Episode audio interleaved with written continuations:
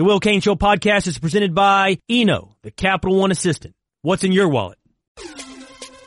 We got Tim Hasselbeck for another segment here. I think we want to get back to that bullying thing, not my story about having my feet stained. A robust. Gotta give those guys credit for creativity. Yeah, I'm not even mad about it now. Really? Like, I crossed them off the list. They're not on it anymore. Will Cain. You run into those guys since? No. That'd be good. Hey, guys. Been working out. Yeah. Like, do you have any kids? No. I've only been working out. This whole time. Do you have anyone in your life like you? Nope. No wife, no kids, but I have big arms. Working out. Payback time. Rosillo Show brought to you by Goodyear. Tires as hardworking as college football's most blimp-worthy athletes. Goodyear, official sponsor of the college football playoff. Part of that playoff is Oklahoma. Baker Mayfield, their QB, a miraculous story. Wins the Heisman. He's a walk-on. He shows up. This is after watching Trevor Knight dice up Alabama. Will can't get off of that bully thing. That's all right. I love the image of you not having kids. No significant other. Nope. Just been working out. Thinking about you. Thinking about you, Todd. My stained feet. This is on. Pollock thinks he should be the number one pick in the draft. Here's the College Game Day analyst. Baker Mayfield plays frenetic, and he makes plays with his feet, but he's always looking downfield. His feet are always live. He throws a deep ball that's great. His isn't all about impromptu. He can play on schedule. The comparison for Baker Mayfield that you're going to start hearing by all these scouts when we get closer, first of all, he should be the first quarterback taken in the draft next year. I'd take him over Darnold. I'd take him over Rosen. All those guys, first of all. And he can make all the throws. He can make the throws down the field, and he can scramble around and buy time. You'll hear more of Russell Wilson in the future. Preseason, everybody wanted to talk about Colt McCoy, Johnny Manziel. If you're watching tape, this dude can do it all, and he's got something about him, man, that just makes you want to fight for him. Okay. There are comps to who? We go Manziel, or you go Russell Wilson. Now, playing the position, Tim. So let's hear it. So his what does everyone think his height and weight and speed will be? People think Baker's going to come in under 6 feet.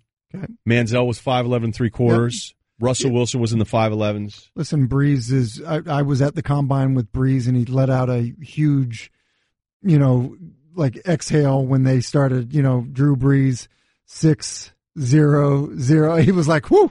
Okay, there we go. Yeah, five something just feels so dirty. It wasn't going to be good. Size comps, they say, are fair between Baker Mayfield and Russell Wilson. In terms of height. Yes, and weight, I believe. You asked a third component, though. You asked speed. Not comparable. All right, so here you go. Russ is a 4.55 540. Cap was a 4.53. Mariota is a 4.52. Manziel was a 4.56. And I got to tell you, there's times when I watch Baker running around, I go, man, he can move.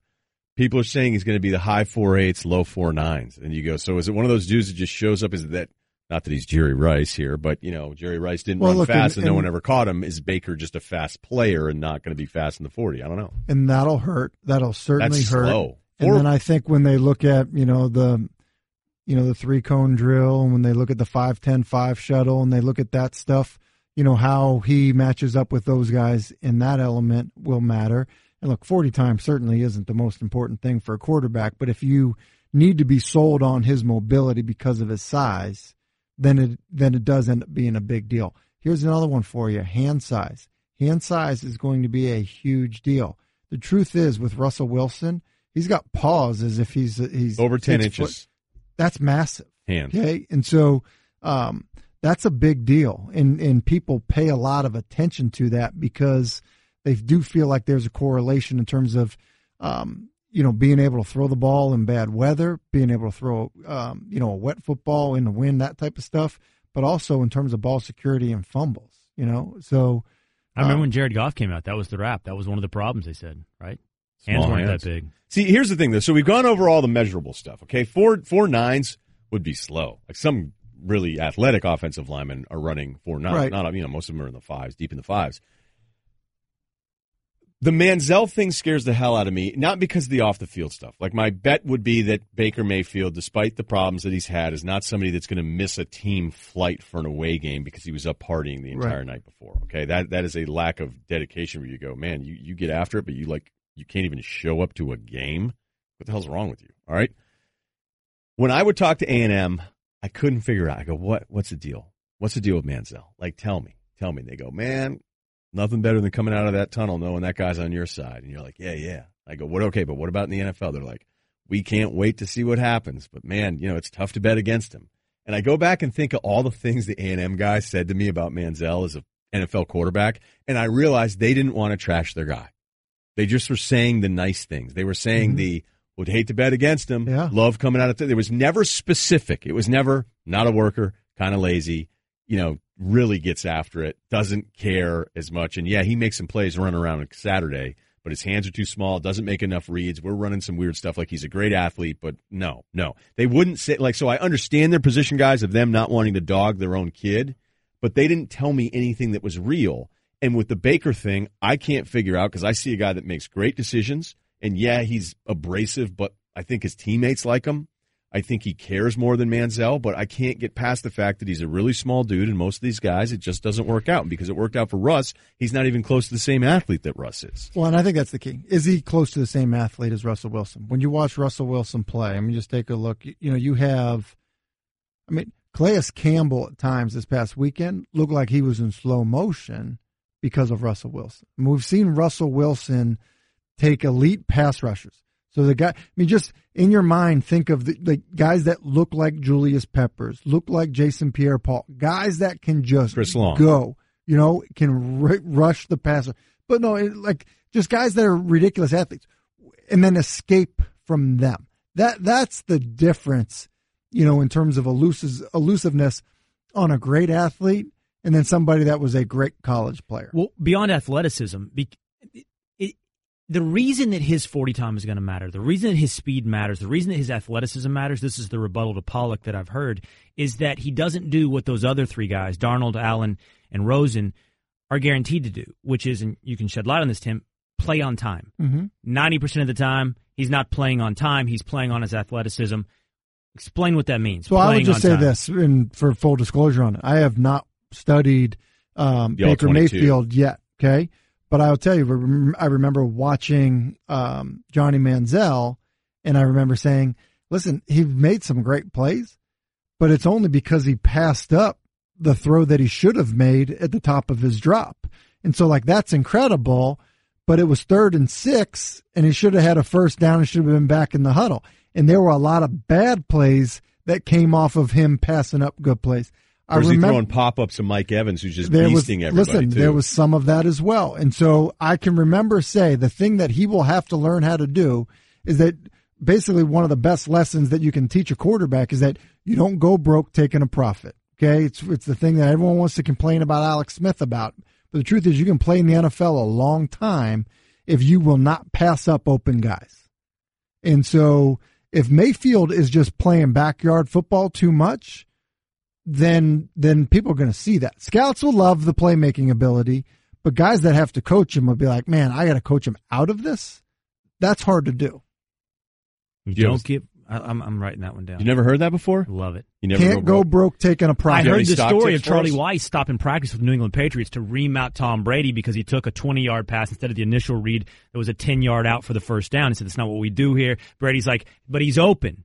He's like, well, then here, you take the play call sheet, you take the whistle, you're in charge. And that's the last Brady ever did of that. That was early in his career. Always took the profit after that. Listen, there's a reason why certain concepts you read bottom up. Others you read top down. Some you read outside in or inside out. You know, there's others, you know, that are pure progression. And there's a reason that you start from the shallow cross to the basic cross down to the burst. Like, there's a reason that you do it. Because it times up and you can efficiently do it. Like and everybody knows where they're supposed to be and when the ball is supposed to be coming. And then you know that after you set that up, there's something that comes off of it. And I just think that if you don't do that and you just are kind of relying on your athletic ability, ultimately, unless you're Cam Newton, it catches up to you. It just does. So you would not take him ahead of those other guys? Well, I want to watch him. Yeah. I really do. But as of right now? I will say this, like in terms of what other people say, like when you watch when the ball comes out of Josh Rosen's hand, you're like, yep, got it. Like pretty clear, man. Now look, when you watched Blaine Gabbert, the ball come out of his hand, it's pretty impressive too. Gabbert's good now. And but when the ball would come out of Gabbert's hand, it was impressive.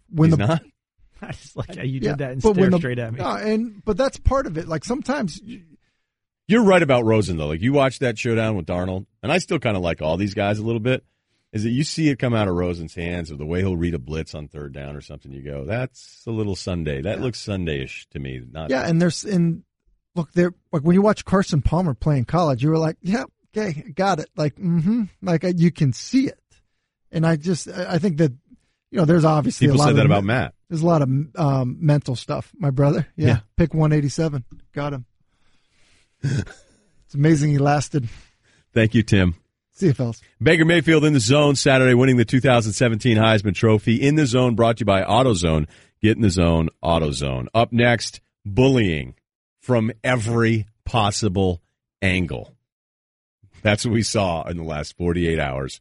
We're going to do that topic because I could have done it the whole show today, but it's Monday after football, so we'll get that going again, too, later this hour. It's the Russillo Show with Will Cain today, ESPN Radio.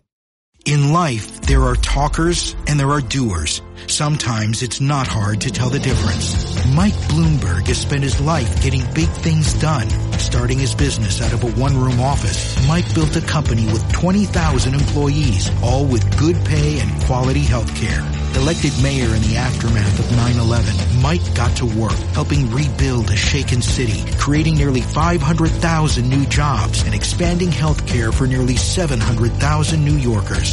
Now, there's a clear choice. Do you want a debater or a doer? Someone who can fix healthcare, who's done it, a guy who's unafraid of tough challenges, who has a track record creating jobs, who's taken on the NRA and won.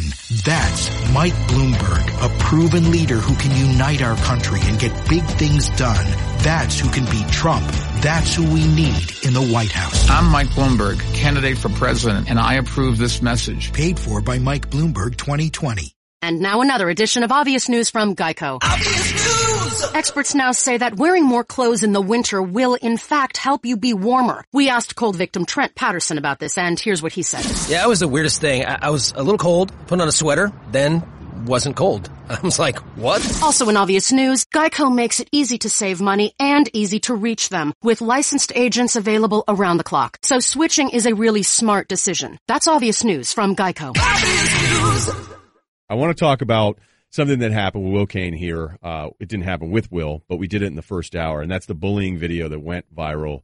Young boy named Keaton, middle school age, talking about bullying, bawling his eyes out in the car. His mom's filming him on the phone. And the first time you watch a video, if you have any heart at all, you gotta feel a little hurt about the whole deal. But then I explained the timeline of events that's transpired since then, which means this thing has been deconstructed from any possible angle, where today theories that are the mom is actually a racist and that all the money being raised is for the wrong person and that she's exploited her son, and then everybody in the famous side of this thing gets involved. We did that whole timeline, and we didn't feel like we even came close to tackling the whole topic. I just feel like, Will, that topic is so today, and this is all in like 48 hours. And the reason I feel like you brought this up is because it's also included our industry as well. Keaton, after having his bullying video posted, has been invited to every aspect of the sports world and beyond. He's been invited to College Game Day. He's been invited to Sports Center. He's invited to the premiere of the next Captain America movie. He's been invited to... By Captain America.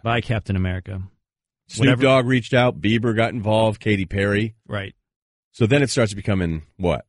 Well, he's got the ultimate backstage pass right now.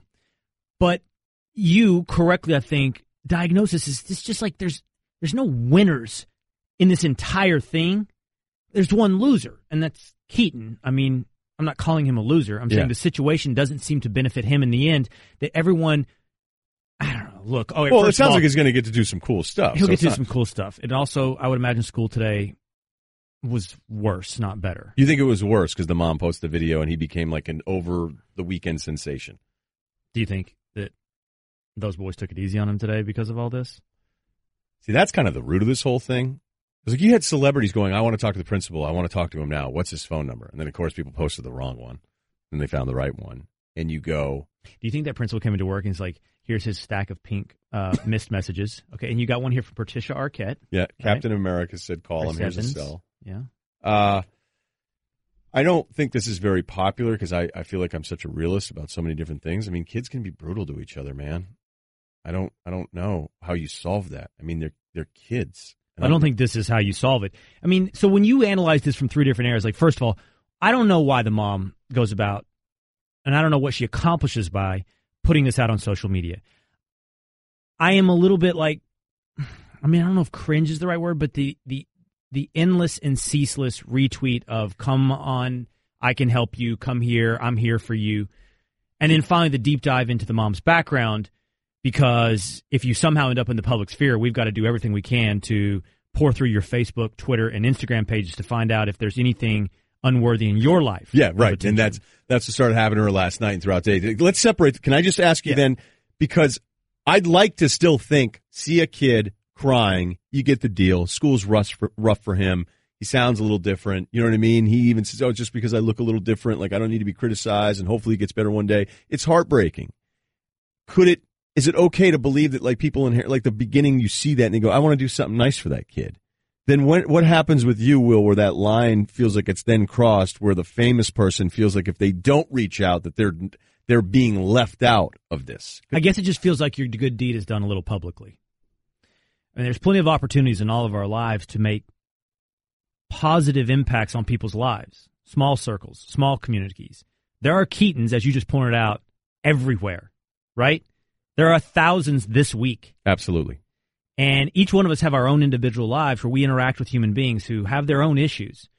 And those are plenty of opportunities to help out in the world. This one just happens to be very public, and why is that the one we... And I'm not saying all these people that are offering to help Keaton, I'm not saying Chris Evans isn't helping people in his world. I'm sure that he's doing that as well. But when it's done so publicly, you're like, yeah...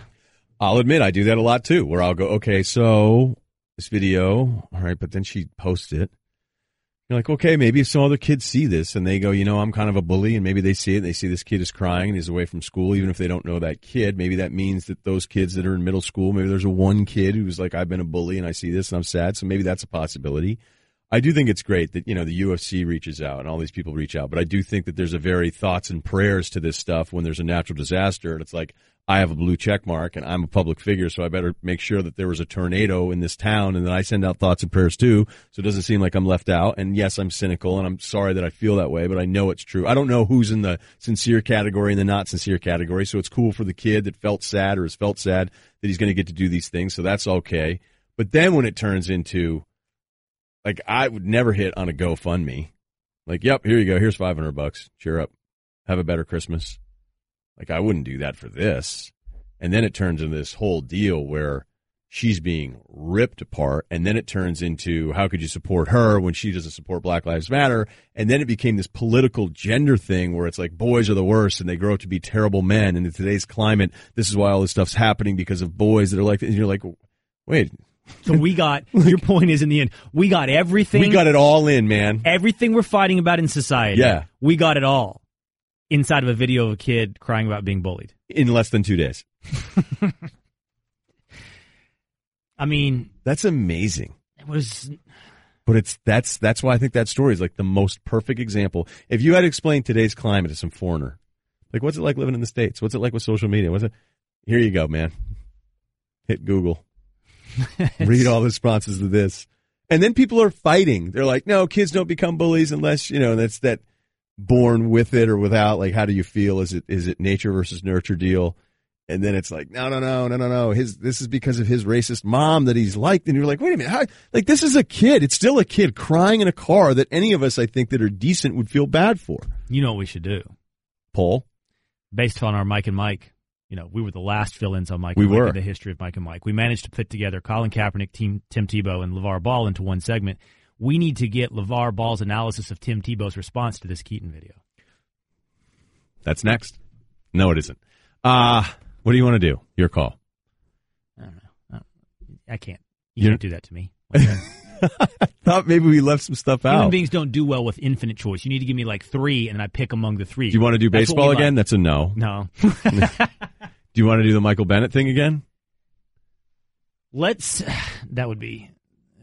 Everybody listening is like, yes, he does. I don't really. I don't want to do the Wednesday. All right, so it'll be a big surprise, like those mystery Oreos. That's next on the Russillo Show. Will Cain at ESPN Radio. Nobody's gonna stop me. No, nothing is beyond me. I'm coming at you faster. No stopping doesn't matter. Now that Human Resources VP Meg Ward has Kronos for HR, payroll, talent, and time, she's totally owning it at work. She even has her own hype song. I'ma blow it up now. Hey. I'm a body in motion. Hey. Making waves like the ocean. Hey. My workforce is really diverse. You know, different hours, different skill sets, different pay grades. There's nobody like me. I dare you, bring it on. Bring it on. I'ma show you all how. We're motivating and engaging the right people every step of the way. Kronos, HR solutions for the modern workforce. Learn more at kronos.com/HR swagger.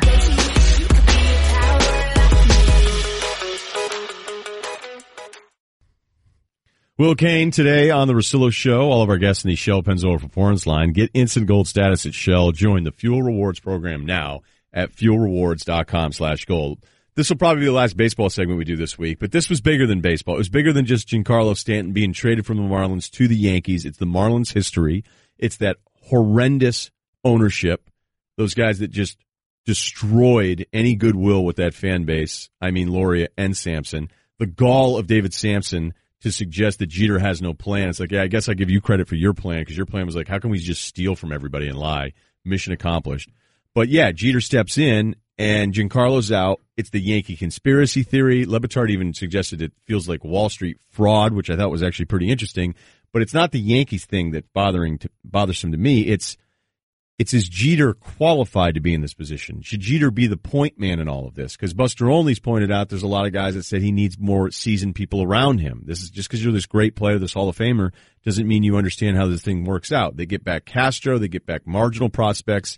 And they move on from a power hitter that despite the 30 million a year, you know, whatever, we're looking at like 300 million left on this deal. You'd still want that player. He would still be that guy in free agency. And yes, I understand that that's a commitment that Jeter and this group didn't necessarily want to take on, but what you can't do is mimic the ownership that you just replaced with your first big move. And that's exactly what they did. So this then becomes, what, Will? A Jeter question, right? Yeah, I just told you during the break. So Derek Jeter, from what I can tell, he's put in $25 million into a $1.2 billion purchase price of the Marlins. He gets a 4% equity stake in the Marlins for that $25 million. But in the meantime, he's also earning $5 million a year in salary. And the last one, I just was on Forbes.com, also a $4 million management fee on top of that. And a $1 million travel budget. A year? A year. $1 million travel budget in a year? Take the $1 million travel budget out of it. Let's just call it $5 million salary. And I got to figure out this $4 million management fee. That's 3 years return on his money. And that's not, yeah, and that's not including what you suggest would be a growing appreciation because of sports. 4%. All right. So whenever these guys get these deals, okay, with Magic Johnson, the Dodgers go for over $2 billion, and you go, well, what's Magic kicking in? But then again, if you're Magic and you go, I'm the Magic Man, all right? So you there's not another one to me. Right. Part of the price that I will pay you will be money, but most of it's going to be the Magic Man, all right? So I looked at Magic's contribution to the Dodgers. He kicked in $50 million for a sale price that was over $2 billion. He owns 2.3% of the Dodgers, but he's the Magic Man. And he's kind of seen as the owner. I think Jeter is referenced more as the owner of the Marlins than the people that actually put the money in. So, can you name the majority owner of the Miami Marlins? I'm not trying to put your sport. No, what is it? I forgot it already. I read it out this morning. I did too. Let's go. I think Bruce Sherman. Yes, I was going to say Costanza. But that's always a good guess. So these guys put up the cash. I think the other part of this, too, is it looks good for diversity. It looks good for ownership. What do we keep hearing? All right, there's not enough GMs. You know, we've lost, I think, 3 black decision makers in the NFL during this season. The number was pretty good number at 7, I think, of the 32 teams. Now we're down at 4, so what does that mean? Are there ebbs and flows here? Well, then the other suggestion is there's not enough black people that are actually in power of the ultimate decision maker. There's not enough black owners. So I think Jordan owning the Hornets was something the NBA really wanted to do. They would have hoped it would have worked out with the Bobcats, but the dude named the team after himself. prior to Jordan's ownership. That's always a bad sign. Hey, what's your team's name? We're the New York Ryan Dogs. Like, this guy's a little full of himself. But you know, is that part of this? Going, hey Jeter, here's the deal. You're Jeter. You're gonna kick in some cash up front, so we know you're good for it. But you're not kicking the check in for $1 billion. You're gonna make your money back. You're probably gonna your percentage is gonna grow because it just does in sports when you own these teams. And maybe you're not qualified for this, but we feel better because we have more diversity in ownership. Yeah, that being said, as good as the math is on Derek Jeter's business deal, that's so good. Sweet as a gig as he's got. Could I do that? I'm not in on the conspiracy here. I mean, I don't think Derek Jeter's done anything. I don't think you're suggesting he's in on any conspiracy. I think at the most, what you're referencing or suggesting is that he's maybe not qualified to be making these kind of calls. But again, he's not mimicking Loria. He's not following the business model of the previous ownership group of the Marlins. He's attempting to alleviate those problems. He's attempting to solve those problems. Here he is on the Yankee part of this. My feelings on trading him to the Yankees, I had no feelings about trading him to the Yankees. We wanted to get the best deal. And like I said, contrary to popular belief, we were not stuck with this deal. This was the best deal out of the three for our organization. It was the best deal for us. So then say no to it. Say no to it. Pay him $25 million to hit the middle of your order at 28 years old. So your first impression is not being the exact same guy that this town, I shouldn't say town, this city in Miami thought they got rid of in Loria. Or move on with the future. Get $260 million off your books. Get a guy in Castro that you can flip again for another trade. Put him as part of the house cleaning. You're reaching now. And see what. Yeah, you had me until you said flip Castro. You don't think they can trade Castro? Oh, of course they can. They just traded D. Gordon, who's making $10 million a year. Now Castro makes $7 or $8 million a year? Yeah, they can trade. Look, anybody can be traded, but I think some of these guys that run these teams, you just go, hey, why do you have to trade him? Like, if this is your best deal, then you say no to it. You could get the money off the books next year. And for all everybody ripping Stanton's contract, he'd probably get paid the exact same thing if he was a free agent in the open market. I don't think Castro's the only one they're going to move, by the way. No, they've got these other young guys, Ozuna. They're cleaning house, starting over again for the fourth time. Why in cleaning house does every single play? Because basketball teams do this all the time. You go, oh, we can't have him. He's 24. We're rebuilding. Right. Like, yeah, but he's good, and you have to pay somebody. Now it's different because there's no salary floor in baseball. But if I'm a Marlins fan, I'm going, oh, are you serious? We're seriously doing this again? We didn't even get anybody back good. It would have been the end of the world to keep him and to not have your first impression be this, but I guess we disagree. All right. I was bullied when I was a freshman in high school, and I opened up about it today. It's ESPN Radio. I have to go to the gym and untangle my headphones while warming up on the treadmill.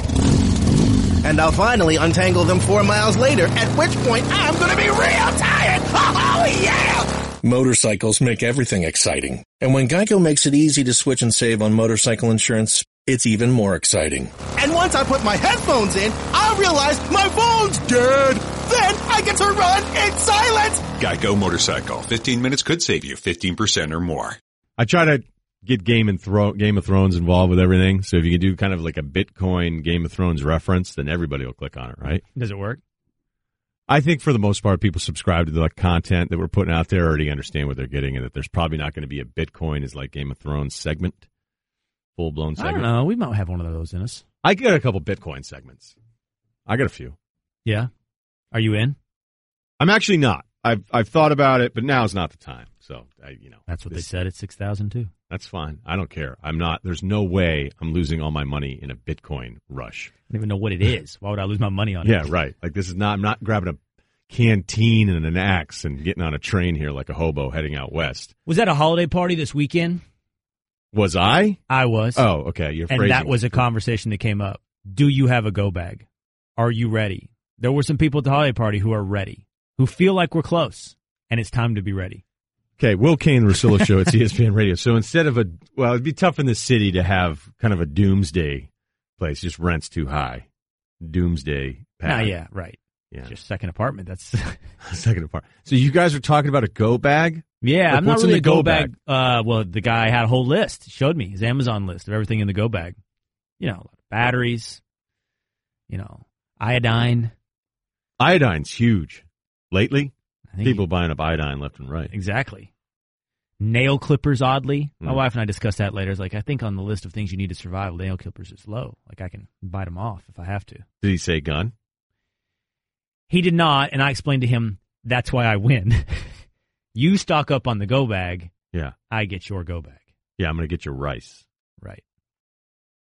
Right, except I live in New York, so that doesn't really apply to me anymore. Yeah, because you're in the city, so you can't do that. So I'm now the guy that everybody takes stuff from.